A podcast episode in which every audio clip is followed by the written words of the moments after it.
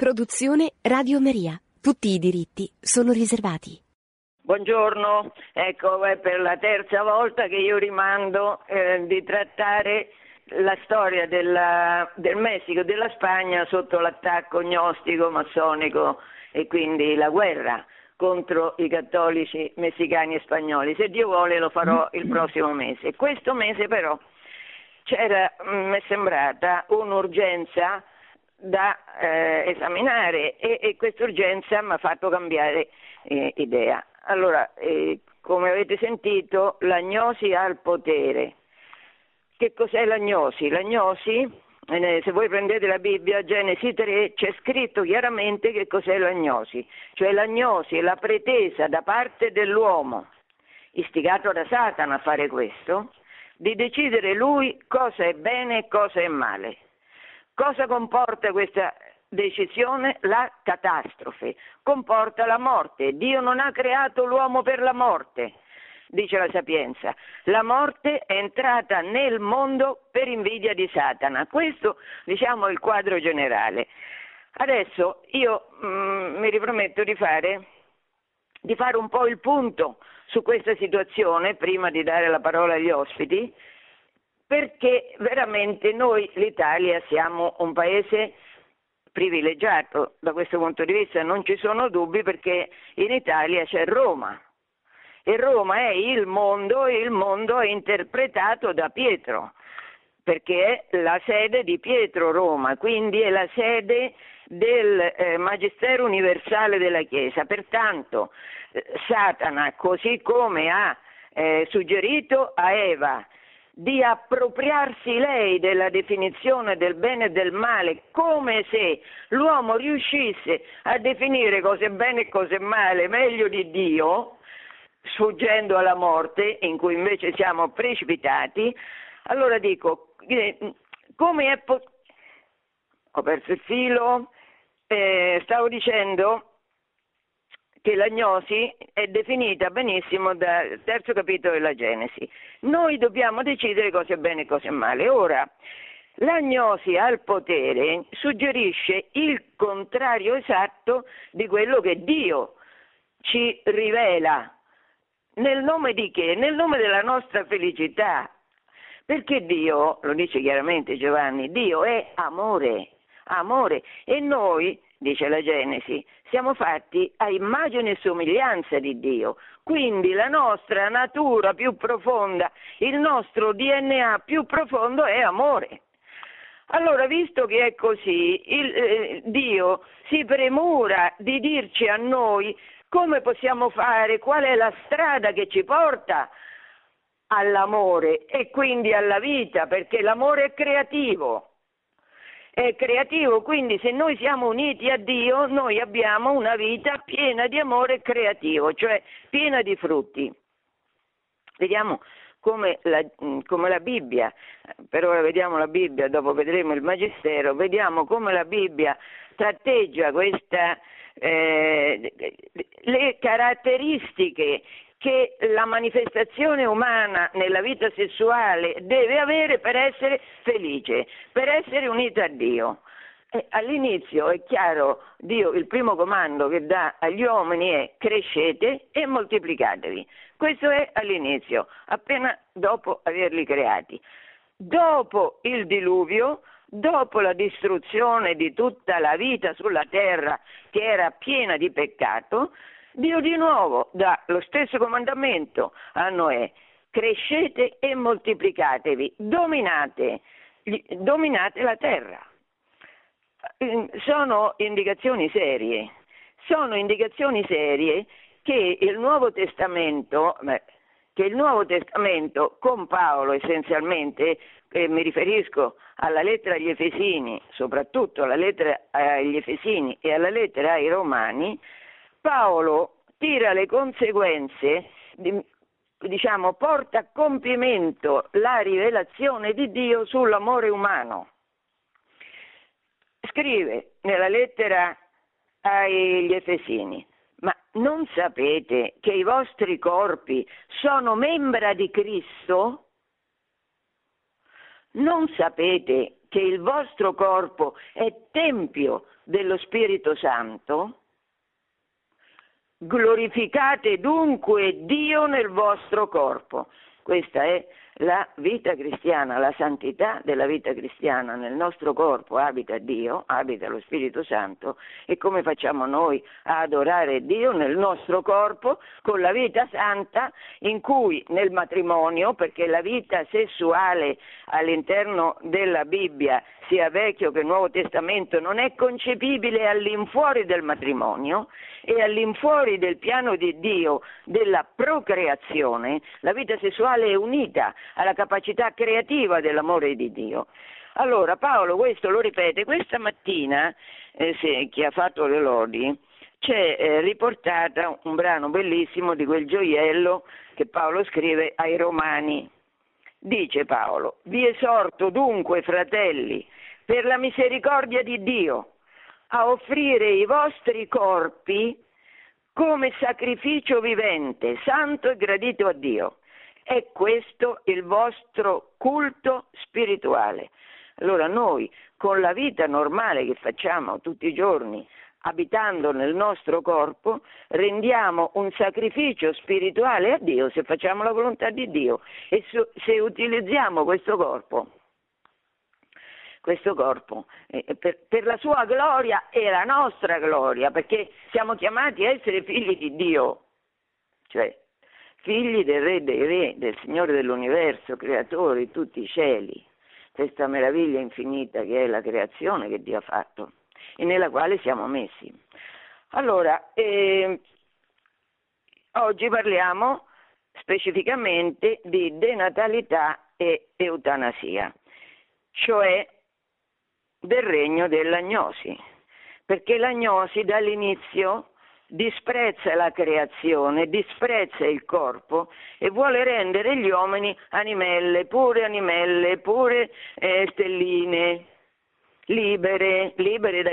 Libere dai vincoli che Dio ci ha dato per il nostro bene nell'utilizzo del nostro corpo.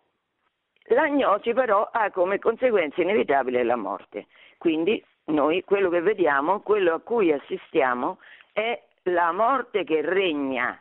Regna la morte perché non facciamo più figli e siccome regna la morte siamo disperati e pertanto non facciamo figli. E su che cosa dobbiamo, su quale, eh, su quale verità, su quale fondamento dobbiamo costruire la trasmissione della vita ai figli se, non, se abbiamo perso Dio?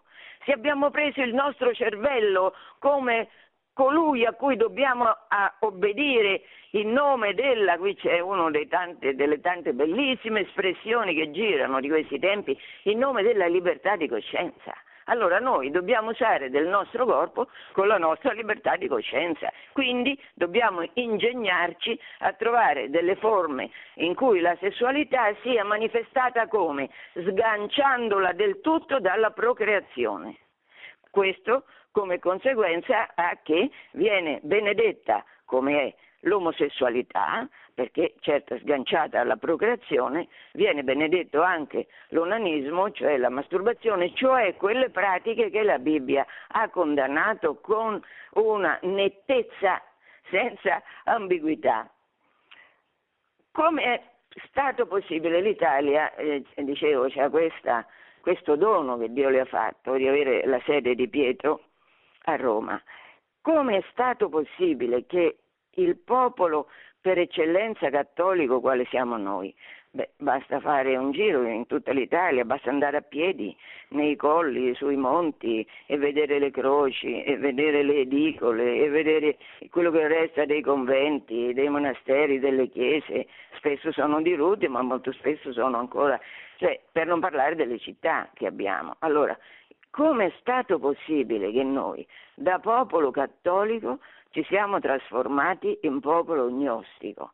Questo è un interrogativo secondo me interessante. Come abbiamo fatto a compiere questa apostasia suicida, suicida che mh, mm, ci porta a disprezzare quella anche, oltre al nostro corpo, quella storia meravigliosa che Dio ha fatto con noi in questi due millenni di Italia cattolica. a mio modo di vedere, e qui ovviamente faccio un'estrema sintesi di alcuni passaggi che secondo me sono stati deleteri, a mio modo di vedere, dopo la seconda, mondiale, eh, la seconda guerra mondiale c'è stato alla fine c'è stato un attacco gnostico di proporzioni serie. Periodicamente nella storia avvengono questi attacchi così formidabili, satanici. Per esempio nel 200 c'è stato l'attacco che Satana ha fatto attraverso i catari, ecco, che disprezzavano la vita e quindi eh, promuovevano l'aborto, eh, l'omosessualità, condannavano il matrimonio e la vita feconda matrimoniale, quindi diciamo una situazione molto simile a quella in cui oggi senza saperlo siamo immersi. Allora, ehm, un momento importante, secondo me, che ha cambiato la storia dell'Italia e l'ha trasformata da paese cattolico in paese di immemori, di disorientati, di persone che non sanno più dove vanno né chi sono, è stato, come racconta Ettore Bernabei nel suo libro del 2007 Uomo di fiducia, Bernabei è stato uno degli uomini più importanti dei primi decenni della nostra vita repubblicana. Eh, democristiano, molto amico di Fanfani, è stato un uomo di potere cattolico. Faceva parte dell'Opus Dei, è molto cattolico, l'ho conosciuto, l'ho, mm, l'ho incontrato diverse volte, Nell'uomo l'uomo di fiducia, Bernabei racconta un episodio che gli aveva riportato Fanfani, e cioè De Gasperi, il presidente del Consiglio italiano, dico De Gasperi, viene convocato, De Gasperi convocato da Raffaele Mattioli, che era eh, un banchiere, diciamo, un banchiere umanista come è stato definito, cioè uno che è come banchiere però puntava molto sulla cultura, naturalmente una cultura confacente alle aspirazioni gnostiche che lui condivideva.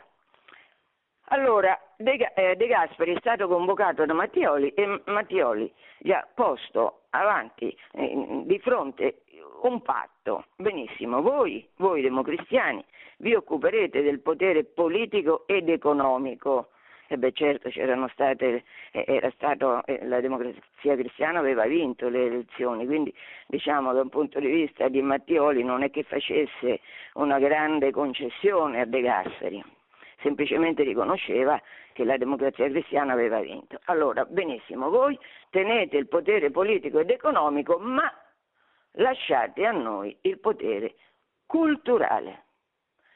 Questa è stata certamente una grandissima sciagura per la Cattolica Italia, perché da allora, e sono circa 70 anni passati da quel momento, da allora sono diventati padroni della cultura tutti gli gnostici, prevalentemente di sinistra, radicalmente anticattolici, che quindi hanno insegnato da tutti i pulpiti, hanno scritto tutti i libri, si sono eh, impadroniti piano piano della radio e poi, anche se più tardi, della televisione, perché lì attraverso Bernabei e altri cattolici, fra cui Gennarini, è stata evitata momentaneamente l'ingresso in massa degli gnostici, allora questi che cosa hanno fatto? Hanno insegnato la storia d'Italia a partire da cosa la storia d'Italia non è, disprezzando la cultura cattolica che è la nostra gloria, questo non c'è dubbio che la cultura cattolica sia la nostra gloria, ma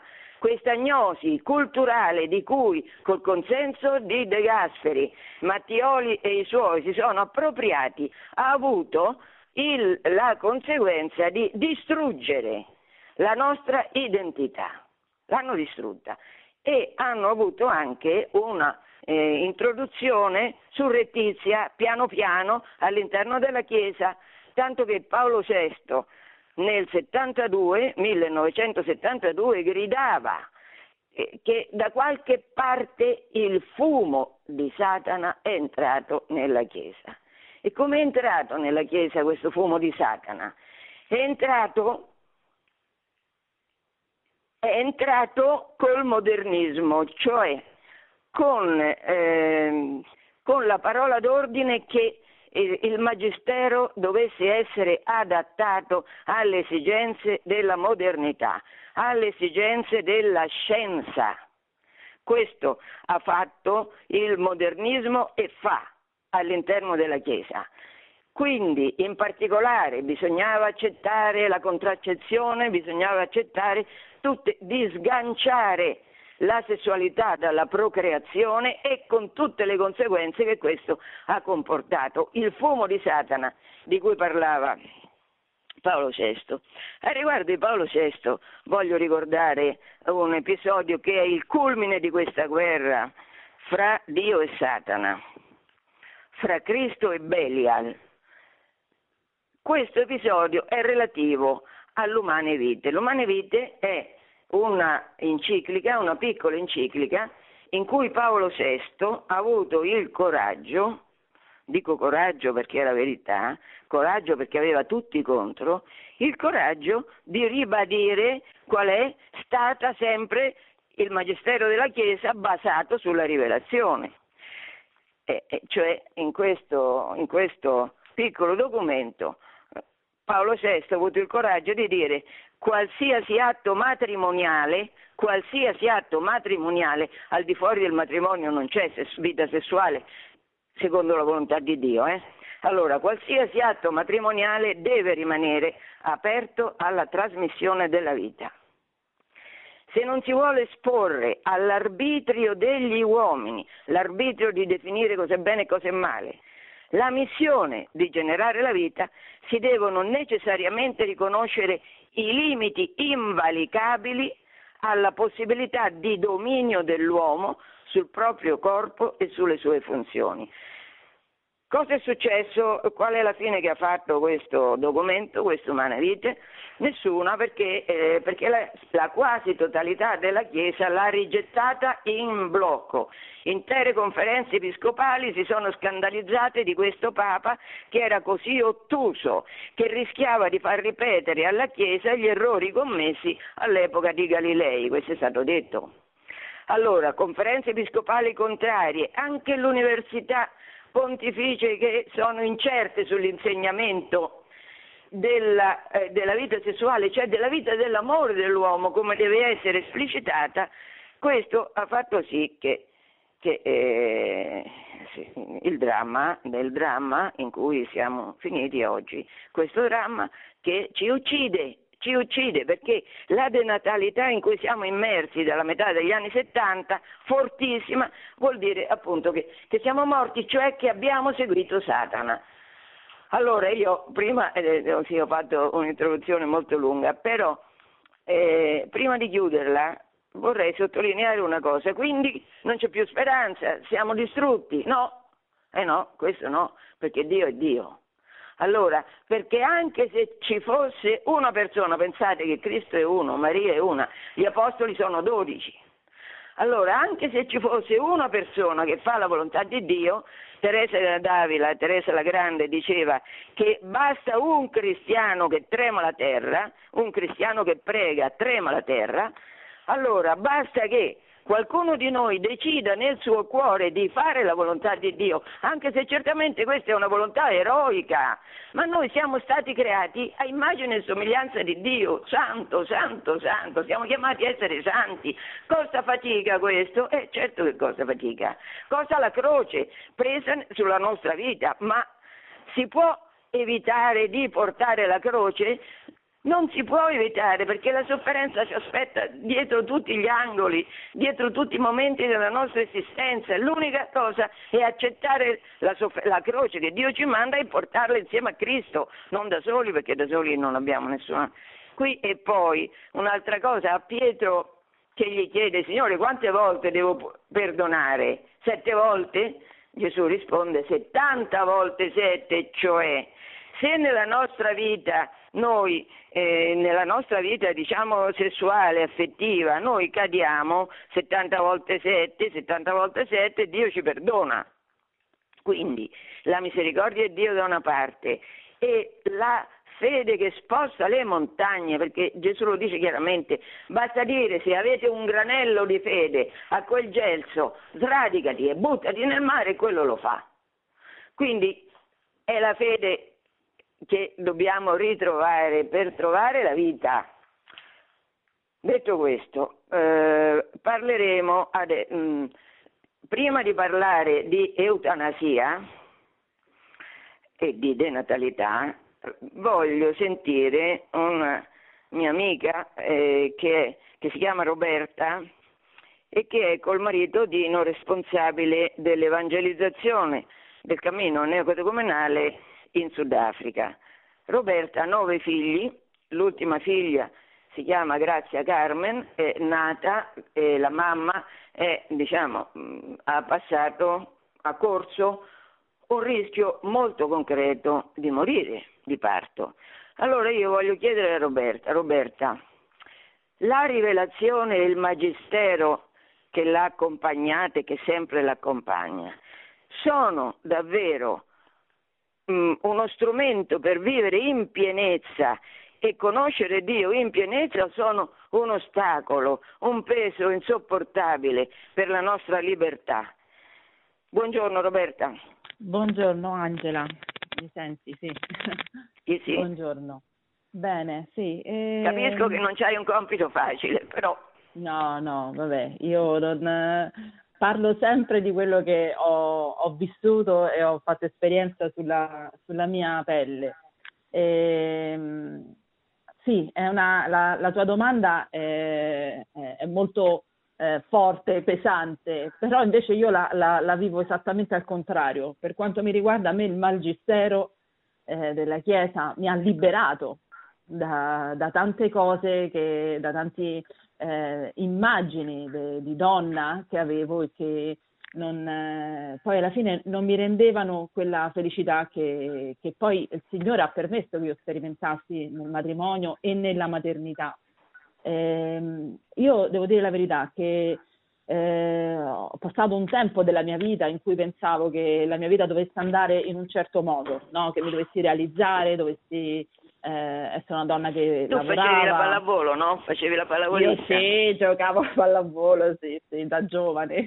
Però ho sempre pensato che in qualche modo dovevo affermare me stessa, no? se nello sport, se nella, eh, nel lavoro, cose di questo genere. Ho avuto una testimonianza, devo dire la verità, eh, molto, molto importante nella mia vita, che è stata mia madre, che aveva un buonissimo lavoro nella, nel Ministero delle Finanze e quando arrivò il terzo figlio lei eh, decise di fare la madre, di lasciare il lavoro e di dedicarsi alla famiglia. Grazie a questo poi sono nati altri tre figli. E, e devo dire che per me sta... e mia madre sempre mi dice una cosa, mi, mi disse una cosa, se chi mi mise in discussione sei stata tu, perché un giorno mi hai detto, che ero piccola, mamma da grande voglio essere come te. E quello mi ha messo in discussione perché dice ma io sono veramente felice a lavorare, a dedicarmi al lavoro, eh, la mia vita, lasciare i figli a destra, eh, all'asilo, tutto correre, correre, correre, per che cosa? No? E, beh, certo mia madre poi in quel momento aveva cominciato questa esperienza del cammino neocatecumenale che l'ha messa di fronte alla sua realtà, di una donna profondamente infelice, eh, di fronte a, alla sua affermazione di donna come lavoratrice. E, e, quindi posso dire che in qualche modo mia madre questo, questo seme l'ha, l'ha, l'ha, seminato in me, o meglio, il Signore attraverso il cammino in lei e automaticamente anche in me. E, e oggi ti dico che nonostante tutto eh, avessi ricevuto questa testimonianza, sono anch'io entrata in questo inganno perché la società fondamentalmente ti propina questo, di essere sempre, di affermarsi come donna, no? Eh, io vedo, io veramente provo una profonda pena quando sento eh, le donne che si battono, il, il salario, ma non provo la pena per la donna, ma per l'inganno in cui si è caduti. E la donna sta perdendo que- la cosa più importante, di essere veramente fabbrica della vita, ma fabbrica non eh, produttore, eh, ma perché, perché noi abbiamo sempre un preconcetto che eh, i figli ti tolgono la vita, no? Perché, perché fare un figlio eh, ti toglie la vita. In alcuni casi, ecco come è capitato a me anche di Grazia Carmen, no? eh, era un quinto cesareo, quindi ci sono state delle complicanze, una gravidanza molto pesante e alla fine veramente eh, un miracolo che, che sto qui al, al, e, e, che posso darne testimonianza. ma eh, il problema è veramente che eh, il, i figli ci tolgono la vita. Ecco, io l'esperienza invece che ho fatto, che la vera libera, liberazione che ho, che ho provato, ehm, obbedendo al magistero, obbedendo a quello che la Chiesa mi diceva, ma obbedire, eh, purtroppo anche queste, le parole, vengono prese e manipolate, obbedire è veramente è credere che qualcuno ti sta dando un segno di amore. L'obbedienza non è un uh, fare le cose eh, con, una, con, qualcuno che ti frusta, anzi, anzi, veramente riconoscere che lì nasce la vita, che nell'obbedienza tu puoi veramente riposarti, non, non è qualcosa che ti viene imposto, ma è qualcosa che ti libera. È, è assurdo, no? Perché pensiamo che l'obbedienza invece è una schiavitù ed è esattamente l'opposto. Io nella mia esperienza di, di donna posso dire che, eh, ripeto, il, sempre questa immagine della donna che si deve eh, realizzare, no? Io anche all'inizio del matrimonio ho lavorato e tutto quanto, eh, però eh, alla fine non, ho visto che le, la vera realizzazione si è, si è, incarnata nel momento in cui io ho potuto dire sì a, a tutti i figli che sono arrivati. Io sempre ho, mi sono presentata, no? Io sono una sterile con nove figli, anzi devo dire undici perché due il Signore se le, se è presi prematuramente, ma eh, veramente una sterile perché? Perché se io guardo al mio egoismo quotidiano, eh, io sarei una donna che forse vorrei passare le mie giornate a pensare a me stessa e basta, no? Quindi ogni figlio per me è stato un atto in cui ho visto che Dio esiste. Perché se io so io come sono fatta, che non, non sono capace di dare amore né a mio marito né ai miei figli, ma Dio attraverso, de, de, attraverso la mia obbedienza, attraverso il mio sì, mi ha fatto vedere che lui opera. Io, io io ti dico, oggi, che i figli hanno dai 21 anni ai 3 anni, io ancora oggi mi emoziono talvolta. Nel, guarda, la nostra famiglia è un caos, eh? noi siamo magici, i figli piccoli, figli grandi, chi entra, chi esce, no?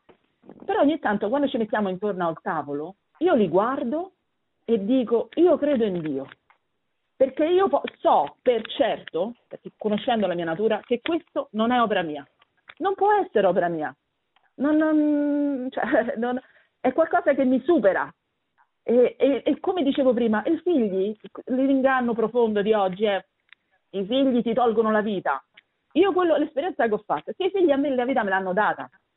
Perché Quindi l'esperienza me... che hai fatto è che la rivelazione è vera. È vera, assolutamente, assolutamente. Io non, che Dio non, non ha scherzato con noi.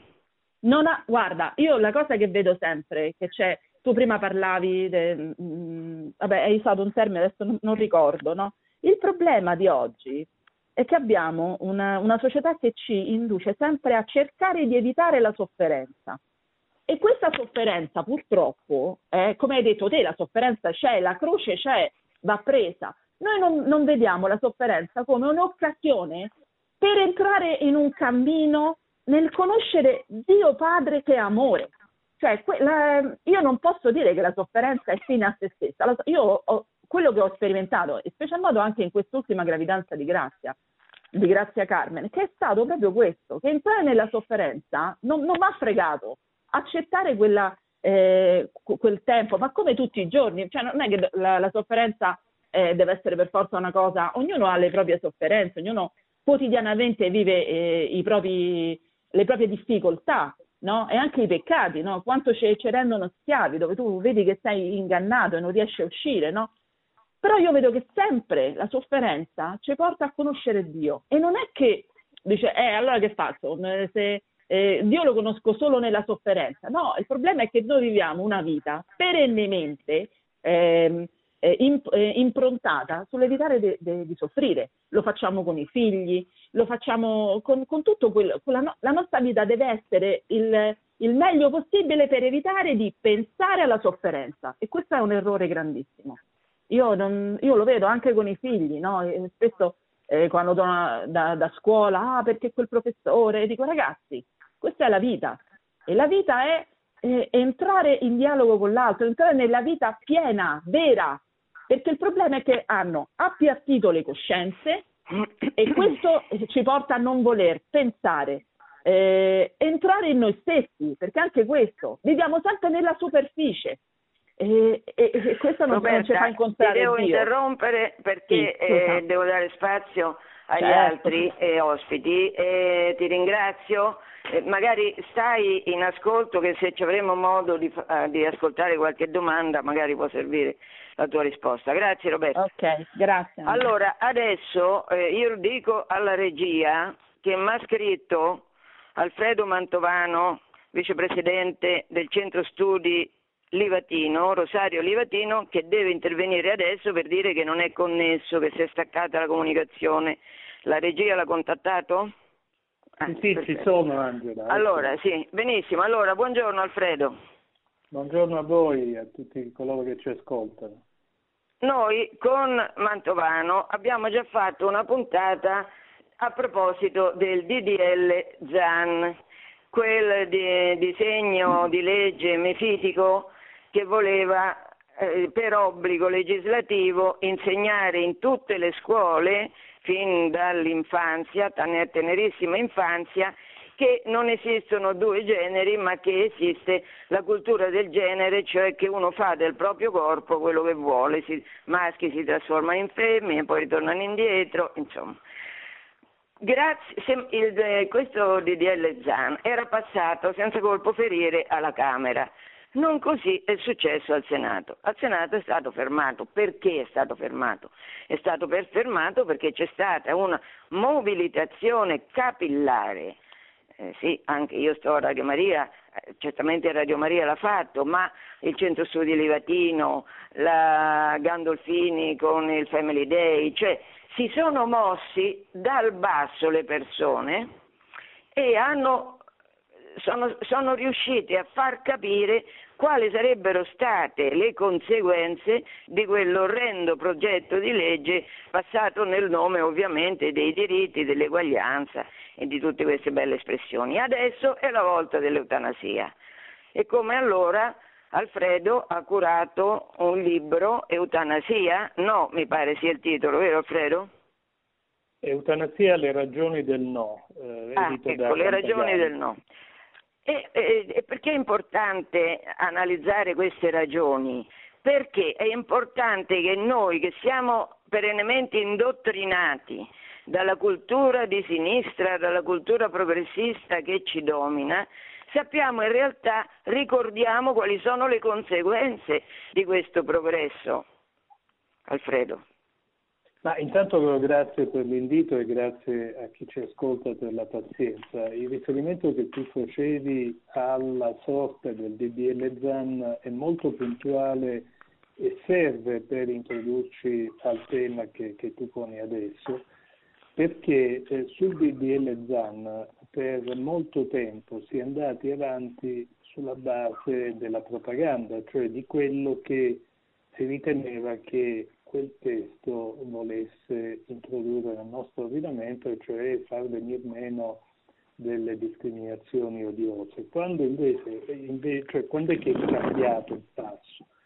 Quando ci si è resi conto che eh, gli articoli di quel testo in realtà puntavano non a, a tutelare determinate persone, ma a discriminare eh, l'espressione di convincimenti, di opinioni, di posizioni eh, che anche da lontano fossero ostili ad una certa visione del mondo. E a quel punto, poiché eh, diciamo, questa diversa sensibilità ha fatto breccia, il testo è stato bloccato. Ora mi auguro che accada qualcosa del genere anche sul fronte ancora più complicato dell'eutanasia, perché in questo momento sono, eh, c'è una sorta di tenaglia, un braccio della tenaglia è il referendum che se il quesito referendario fosse dichiarato ammissibile dalla Corte Costituzionale, questo è un punto interrogativo che sarà sciolto il 15 di febbraio, ehm, una volta approvato porterebbe a eliminare qualsiasi tipo di sanzione penale nei confronti dell'omicidio del consenziente. Cioè, se, eh, Alfredo, scusa, a- puoi alzare la voce perché io sento male, non so se anche gli altri, e quindi alza un po' la voce. Sì, certo. Si sente meglio adesso? Sì, adesso sì, decisamente. Sì. Quindi dicevo, ehm, il quesito referendario punta a eliminare la sanzione penale eh, dell'omicidio del consenziente, quindi è sufficiente che io dica a un mio familiare uccidimi eh, perché quel familiare eh, sia totalmente esente da pena. Eh, l'altro braccio della tenaglia è un'iniziativa legislativa che ha già superato il vaglio delle commissioni riunite eh, giustizia e affari sociali, che ha come relatore l'onore, l'onorevole Bazzoli e che eh, arriverà, è già arrivata nell'aula della Camera e eh, introduce, se approvato, nel nostro ordinamento l'eutanasia, anche se eh, diciamo, non viene adoperato nel testo legislativo questo termine, si parla di morte volontaria medicalmente assistita. Ora, noi siamo arrivati a questo punto non dalla sera alla mattina, è una corsa verso la morte che è iniziata da tempo. Io non mi soffermo, come pure sarebbe necessario, sui precedenti. Nel libro che tu citavi, qualche cosa è detta a proposito dei precedenti. Eh, vado subito al punto che ritengo più qualificante anche alla luce del dibattito proprio di questi giorni di queste ore. Eh, nel, negli ultimi giorni da testate giornalistiche che dovrebbero essere di orientamento anche per il mondo ecclesiale, eh, si sono levate voci autorevoli che fanno il seguente discorso. Per evitare la deriva eutanasica a cui condurrebbe il referendum sarebbe meglio puntare sulla legge, che non sarà il massimo, ma che comunque, così si dice, è stata migliorata rispetto alla impostazione iniziale, magari ulteriormente migliorabile, e soprattutto bisogna dare attuazione ad una sentenza della Corte Costituzionale, quella sul cosiddetto caso Cappato, che ha, detto, ha dichiarato la parziale incostituzionalità della norma penale che punisce eh, l'agevolazione del suicidio. Questa tesi è stata esposta da ultimo dal presidente emerito della Corte Costituzionale Flick sulle colonne di avvenire e più o meno negli stessi termini e nelle stesse ore da padre Casalone su Civiltà Cattolica. Ora, io non voglio fare ovviamente polemiche che non giovano a nulla, da questa vicenda è necessario venire a capo con chiarezza e portando il massimo rispetto nei confronti di tutti. Però io quello che propongo ai, ai lettori è eh, di eh, porre a confronto questa tesi, diciamo, di mediazione appena sintetizzata con la semplice lettura di ciò che dice il quesito referendario e di ciò che dice il testo Bazzoli. Perché se noi eh, mettiamo a confronto le due cose, ci rendiamo conto che eh, l'ipotesi di mediazione è un'ipotesi giuridicamente sbagliata. Dico in due parole perché, anche se il discorso sarebbe molto più lungo.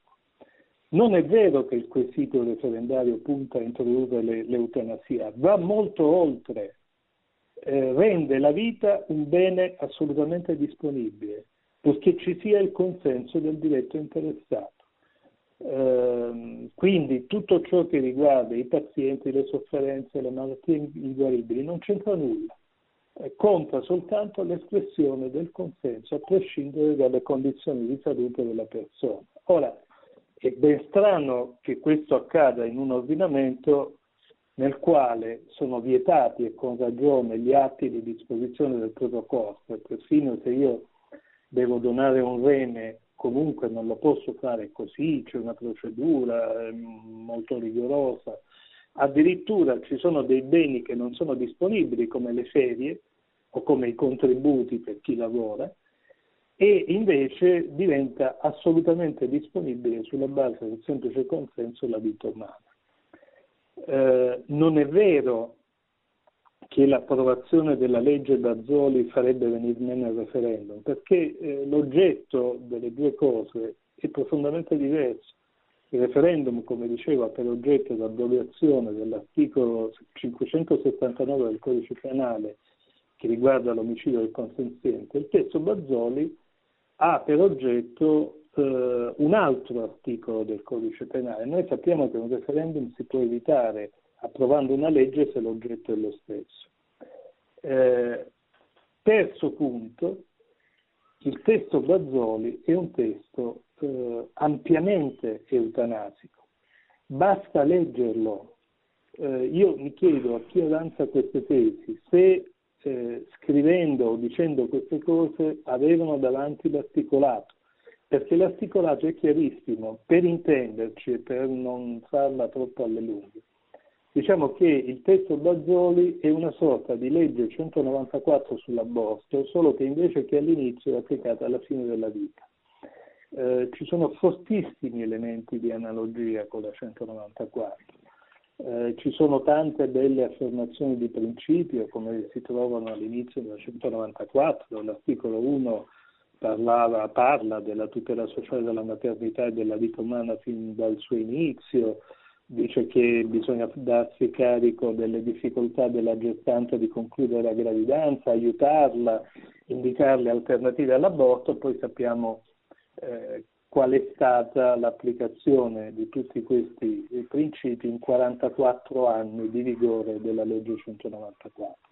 Allo stesso modo il testo Bazzoli contiene tante affermazioni di principio, la tutela della dignità e dell'autonomia del malato, l'adeguato sostegno sanitario, psicologico, socio-assistenziale da garantire a lui e alla sua famiglia, ma dal punto di vista pratico, come la legge 194 non ha mai garantito nessun adeguato investimento sul fronte dell'aiuto alla maternità, né quella legge né altre che, che l'hanno seguita, così il testo Bazzoli, nel momento in cui fa queste affermazioni di principio, però non contiene eh, nessuna norma di eh, copertura finanziaria rispetto a eh, leggi che potrebbero arginare la disperazione che porta a chiedere di finire la propria vita. Per esempio la legge che eh, nel 2010 introdusse le cure palliative, che purtroppo non ha avuto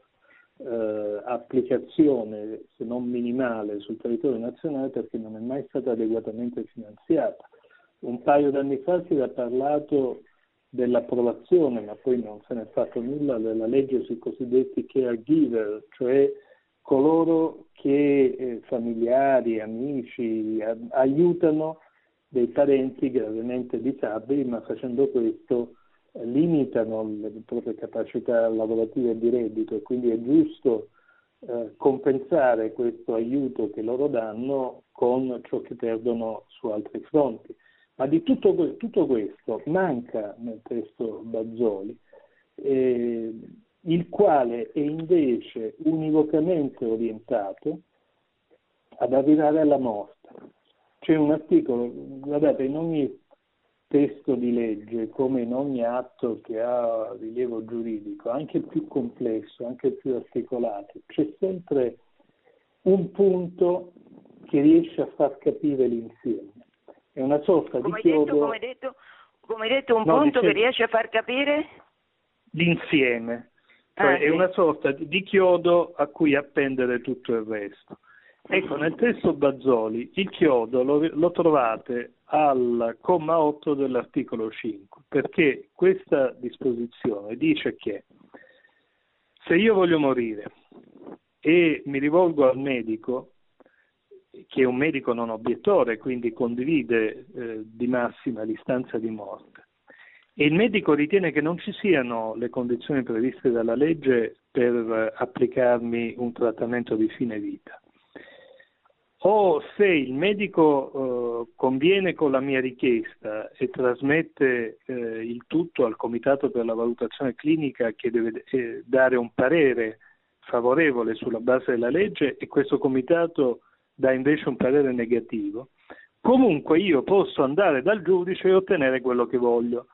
Quindi questo significa che tutta, ehm, diciamo, tutto il sistema che è stato messo in piedi è un sistema eh, che in realtà non punta ad altro che a ottenere il risultato morte, perché tanto alla fine io posso rivolgermi al giudice e il medico e il comitato per la valutazione clinica saranno condizionati da questa possibilità perché io stesso o i miei familiari potrà, potrò o potranno rivolgersi poi in sede risarcitoria nei confronti di chi eh, non mi garantisce questo che ormai è stato individuato come diritto, tanto è vero che per tutelarlo io posso andare al giudice.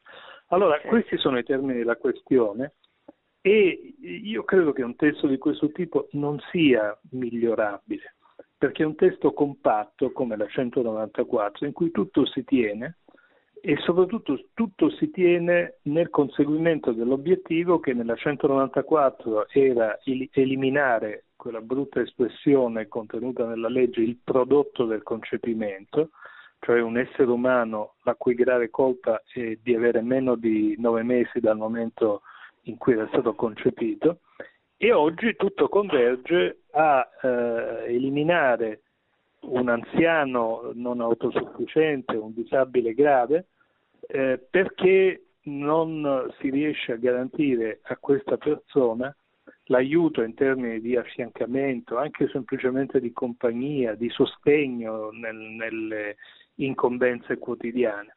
Da questo punto di vista, e forse concludendo mi ricollego a, a chi interverrà dopo, eh, credo che aveva tanta ragione uno dei medici più straordinari vissuti fino a qualche anno fa, Lucien Israel, un francese non credente e che come denuncia il cognome di, di, di, una famiglia ebraica, che è stato, come tutti sappiamo, uno dei pionieri dell'oncologia non soltanto in Francia ma nel mondo, eh, avendo aiutato tanti pazienti oncologici a superare le loro difficoltà o comunque ad affrontarle con dignità, lui era fieramente ostile all'eutanasia e eh, ha scritto un, un, libretto pubblicato una una quindicina d'anni fa contro l'eutanasia in cui sostiene, insieme a tante considerazioni di carattere puramente medico, che l'eutanasia legalizzata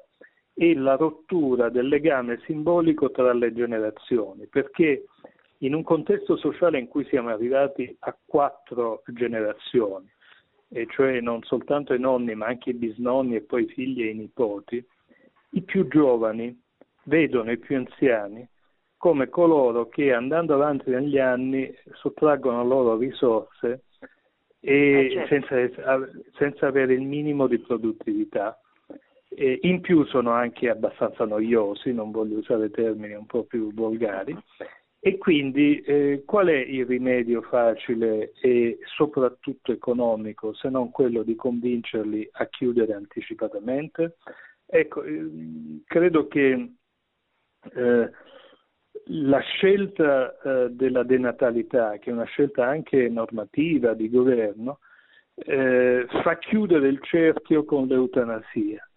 Eh, che non è soltanto uno slogan per vincere la gara di procurare la morte, è proprio l'allontanamento da sé di ciò che si ritiene non valga più e quindi in definitiva è la rinuncia ad amare. Eh sì, è un, è un, dramma terribile. Mi dici per piacere in nome di quali parole, belle parole, Bazzoli ha avanzato questa proposta? No, beh, nel, nel, testo queste parole vengono ripetute più volte e io so per esperienza, ahimè, di, di una vita ormai troppo lunga, che quando um, che vuoi dire? Con... troppo no. lunga, che vuoi dire? Stiamo parlando di eutanasia.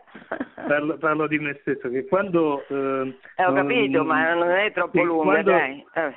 Che quando nel, nei confronti del mio interlocutore ripeto le, sempre le stesse cose perché evidentemente non sono convinto di quello che sto dicendo. Ora, nel testo Bazzoli questi termini, ehm, tutela della dignità e dell'autonomia del malato, ecco, la dignità, eh, adeguato, dignità. adeguato, sostegno sanitario, psicologico, assistenziale, cioè, sono ripetute più volte.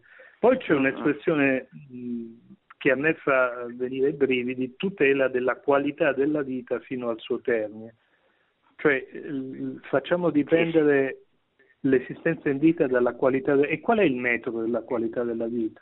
Perché per me qualità della vita significa, per esempio, potrebbe significare, faccio un esempio del tutto teorico, ehm, pasteggiare con la migliore marca di champagne e se ho una patologia che mi impedisce di bere lo champagne, a quel punto la, la qualità della mia vita cade a tal punto da, da, da, da, non essere più la mia vita degna di essere vissuta. Insomma, fatto un esempio banale ed estremo, ma eh, se, se percorriamo questa strada, cioè la strada della qualità della vita, facciamo dipendere l'esistenza in vita da dati eh, di percezione assolutamente soggettivi che eh, contrastano con l'oggettiva eh, ehm, intangi- intangibilità della vita di ciascuno di noi.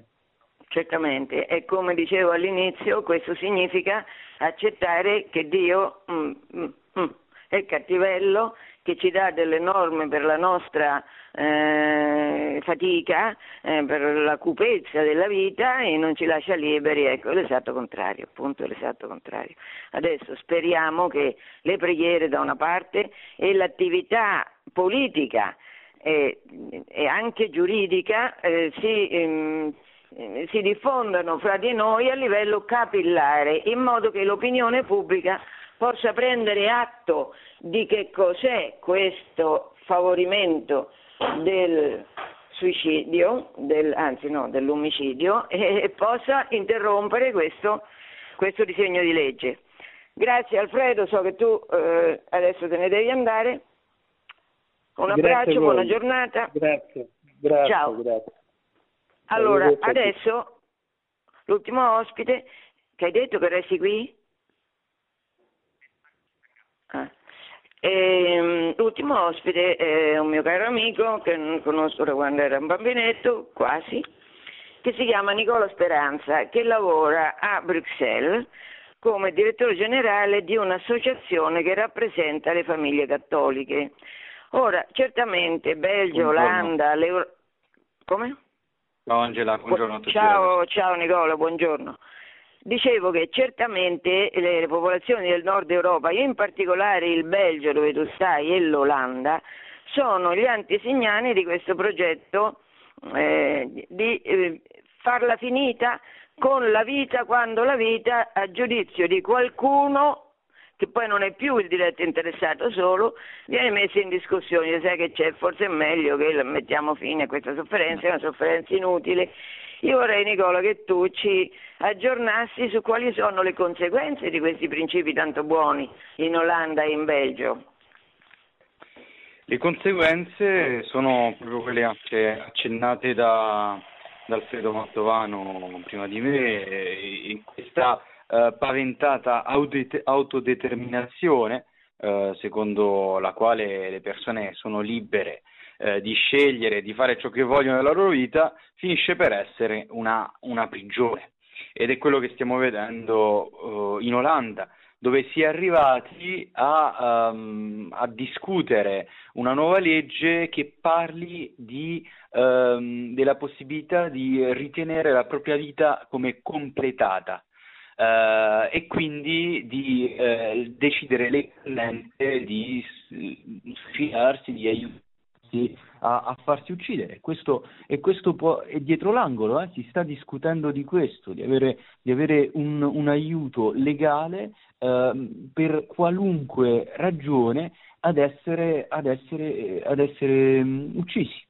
Questo è il, livello a cui siamo arrivati. La fantasia umana è arrivata a diagnosticare l'esistenza di qualcosa come più di 50 generi, altrettanto la fantasia umana esatto. arriva alla eh, diciamo, formulazione di tutte le infinite ragioni che giustamente permettono ad alcuni di essere esatto. uccisi da altri, perché vogliono l'autorizzazione dello Stato, perché fino a quando esatto. il suicidio è sempre assistito, ma adesso si vuole un passo avanti, si vuole non che, come è sempre stato e come è inevitabile che sia, il suicidio esista, ma no, il suicidio deve essere per legge, cioè deve essere giusto, questa è la patente di buona condotta che vogliono dare al suicidio. Scusa Nicola.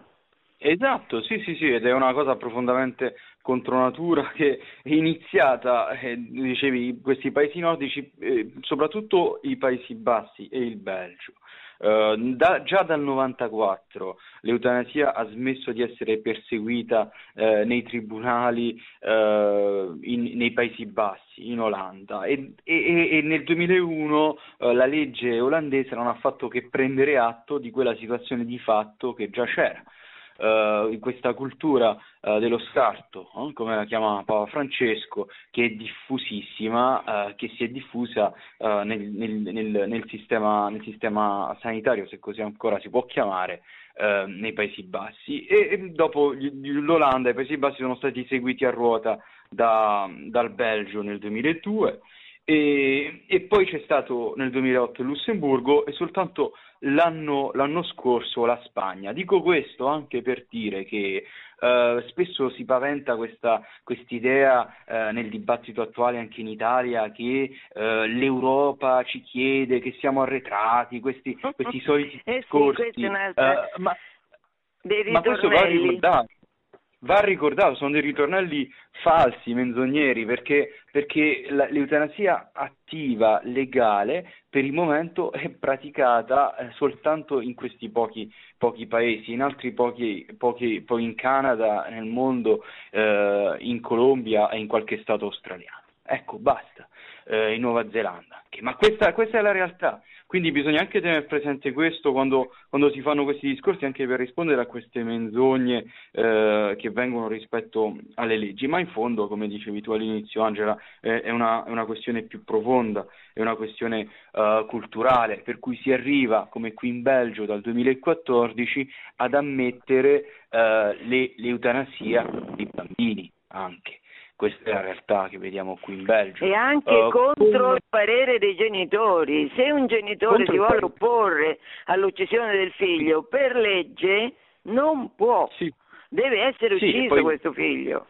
Poi ci sono i casi, i casi, che anche in assenza di legge, come nel Regno Unito, in assenza di, legge, di una legge specifica, nel Regno Unito eh, il sistema giuridico evidentemente è differente, eh, i tribunali permettono questi interventi e questo, e questo è gravissimo. E, e, e, adesso, che, visto che parliamo di Regno Unito, avevo eh, in mente di, di citare anche eh, il parere in Irlanda Uh, non c'è né suicidio assistito né eutanasia attiva legale, uh, ma in discussione una legge, è in discussione una legge che segue a ruota le, in Irlanda le, le, le, diciamo, la, le nuove leggi con, con, i referenda che ci sono stati prima sulla, sul, sul, matrimonio uh, per tutti e poi, poi sulla, sull'aborto, diciamo così.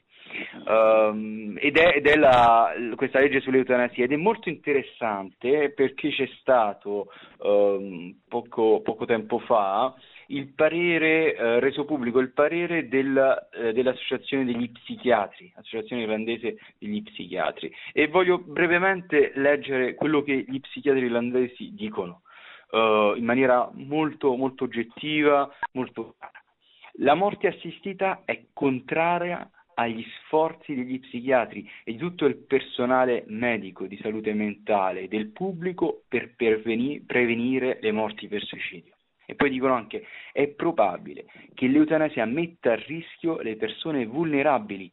Molte richieste di morte assistita derivano da problemi come la paura di essere un peso o la paura della morte, piuttosto certo. che da un dolore intrattabile. Certo. I sensi di colpa che sono indotti cure. quei poveretti esatto. che sa... esatto. eh, scusa Nicola, i sensi di colpa sì. dicevo che sono indotti in quei poveretti che sono soli, che hanno magari figli lontani, questi figli, per questi figli sono un peso e quindi è meglio morire. Certo, e, che, e, poi la legge non fa che, eh, che, rinvigorire questi sensi di colpa, una legge sull'eutanasia, eh, mentre non si fa nulla, per esempio, sul grande tema delle cure palliative, eh, okay. che, che, sarebbe un, un, tema a parte da affrontare con, uh, veramente con forza. E poi sebbene spesso con pazienti, sto ancora citando questo parere degli psichiatri irlandesi, per i pazienti con malattia terminale è probabile che una volta introdotta la morte assistita venga applicata in modo più ampio ad altri gruppi in modo tale che il numero, con l'effetto che il numero di persone che intraprendono la procedura cresca notevolmente al di sopra delle aspettative. E questo è appunto quello che è successo, eh, si, si, anche sulla scorta dell'esperienza tristissima che abbiamo qui in Belgio o qui in Olanda. E, e, ehm, ed è un cambiamento, concludono gli psichiatri irlandesi dicendo che rappresenterebbe un cambiamento radicale nella legge irlandese e una tradizione di lunga data eh, e nella tradizione di lunga data della pratica, pratica medica, no? totalmente il contrario di quello che dice il giuramento Ippocrate, di Ippocrate. il contrario del giuramento di Ippocrate, cioè dell'inizio della medicina occidentale. Esatto, e parlando di questo mi veniva anche da, mh, mm, questo esempio dei fratelli della carità in Belgio, ritornando qui al Belgio, che hanno dovuto questa congregazione che eh, si, è, si, è, occupata storicamente eh, qui in Belgio fin dal 1815 con le loro case, si sono occupati dei malati eh, e di, di, pazienti psichiatrici eh, qui in Belgio che hanno dovuto rinunciare tempo fa a, a, a, tutte le loro strutture in Belgio, perché l'associazione belga che era stata costru- costituita per gestire le loro strutture aveva iniziato eh, dal 2017, ma anche prima probabilmente, ad accettare le pratiche eutanasiche e quindi a non più fare l'obiezione di coscienza come, come strutture, ehm, come strutture mm, mediche. Eh, e, e questo è stato, è stato, è stato gravissimo, stato, c'è stato un braccio di ferro tra la Casa Generalizia a Roma, con il sostegno della Santa Sede da Roma, e contro questa associazione belga che si era totalmente, totalmente deviata. E, e, ovviamente quello che hanno dovuto fare, che ha dovuto fare la congregazione è, è rinunciare a queste case, senza parlare poi di tutti interessi eh, finanziari e economici che si mescolano certo. a queste pratiche eutanasiche e alla necessità di ottemperare a, alla, alla, performance uh, richiesta dal, da tutta quella che è la concorrenza nel, nel campo del, degli affari eh, della, della, geriatria, dell'assistenza, dell'assistenza alle persone in fin di vita. Quindi stiamo parlando veramente di, di, di, di episodi tristissimi e, e, vediamo anche come appunto questa, questa agnosi al potere, eh, il risultato è una cultura dello scarto, una cultura, una cultura della morte. Della morte. Vedere, Senti sì, Nicola, tu sei, sei, sei direttore generale, come dicevo, di questa associazione che rappresenta le associazioni cattoliche all'interno della comunità europea come associazioni cattoliche che tu rappresenti, cosa fate? Fate qualcosa eh, contro questa deriva eutanasica? Ah, il, il, tema, il, tema, dell'eutanasia è certamente uh, prioritario, ma la, il, il, punto è rimandare il, fo, il focus, l'attenzione al problema della solitudine, al grande problema della solitudine, perché come dicevamo prima, in fondo uh, si tratta di, di, una solitudine vissuta dai malati e, e, la pandemia lo ha mostrato sotto tutte le forme, in tutti i sensi, uh, mostrare come in fondo è un problema di solitudine, di, di persone che sono sole, che si disperano nella solitudine e anche di famiglie, famiglie stesse che sono, che sono sole. Quindi il nostro quindi... lavoro di, nel, nel, nel, nell'ambito delle istituzioni europee di richiamare a questo con forza, eh, non, nonostante tutta, tutta l'ostilità e, e, e, la mancanza di concretezza che vediamo, perché in fondo, in fondo è quello, non, non, non, si mette, non, si mette, anche quando si tratta di, di, di, di fare, fare per, per, venire al tema per esempio della, della natalità, Uh, della, della, natalità. Uh, sentivamo prima da, da Roberta uh, un, un, una, un'aria, un'aria, fresca, no? di energia, di quanto è bello essere madri, di quanto è bello in fondo essere, essere aperti alla vita.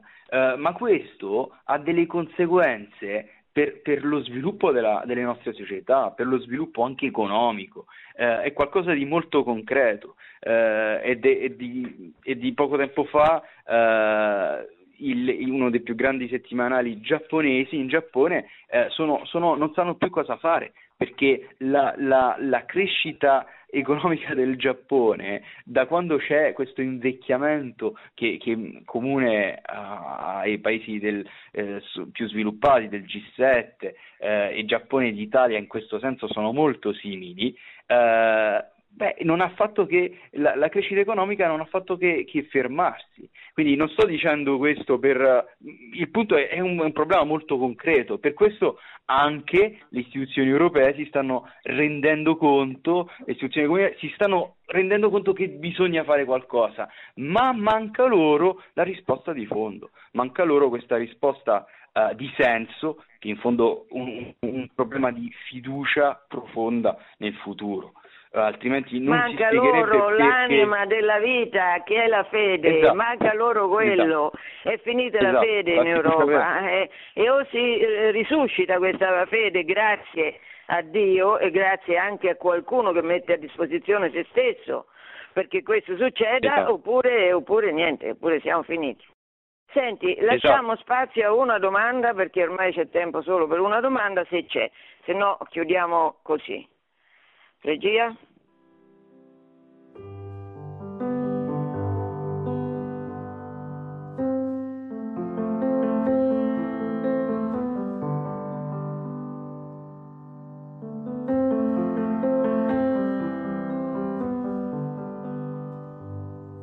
Pronto? No. Mi hanno detto Pronto, dalla regia che ci sono tante domande, però ecco, è arrivata solo una, la sua.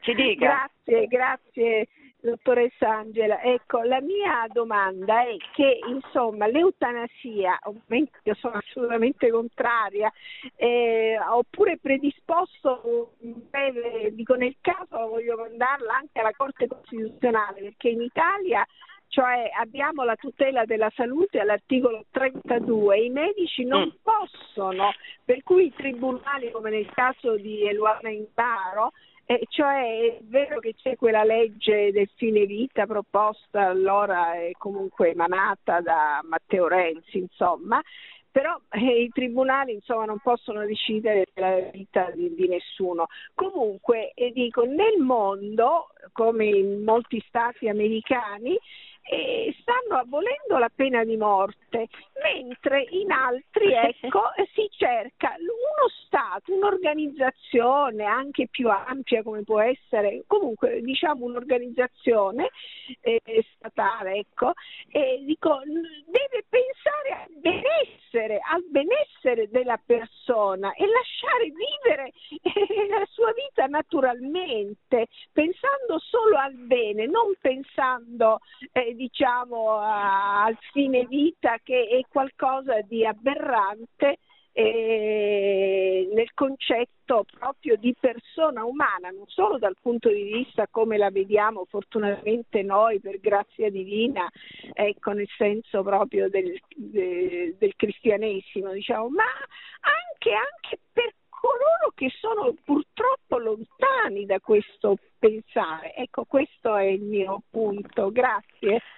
La ringrazio molto signora, una bellissima chiusa per questa bella trasmissione, spero bella, che, eh, che ci richiama al fatto che Dio esiste e ci ama ed è buonissimo, è amore. Quindi torniamo a Dio con la preghiera, anche con l'impegno come, come, come ciascuno di noi fa nel suo ambito. Gra- e dunque eh, Alfredo se ne, se ne è dovuto andare, quindi io saluto Roberta e Nicola. Grazie, Ragazzi. grazie mille. Grazie. Sì, C'è Roberta? Angela. Ecco, sì, anche Roberta. Sì. Allora, buona giornata a tutti, se Dio vuole, al prossimo mese. Grazie. Arrivederci. Produzione Radio Maria. Tutti i diritti sono riservati.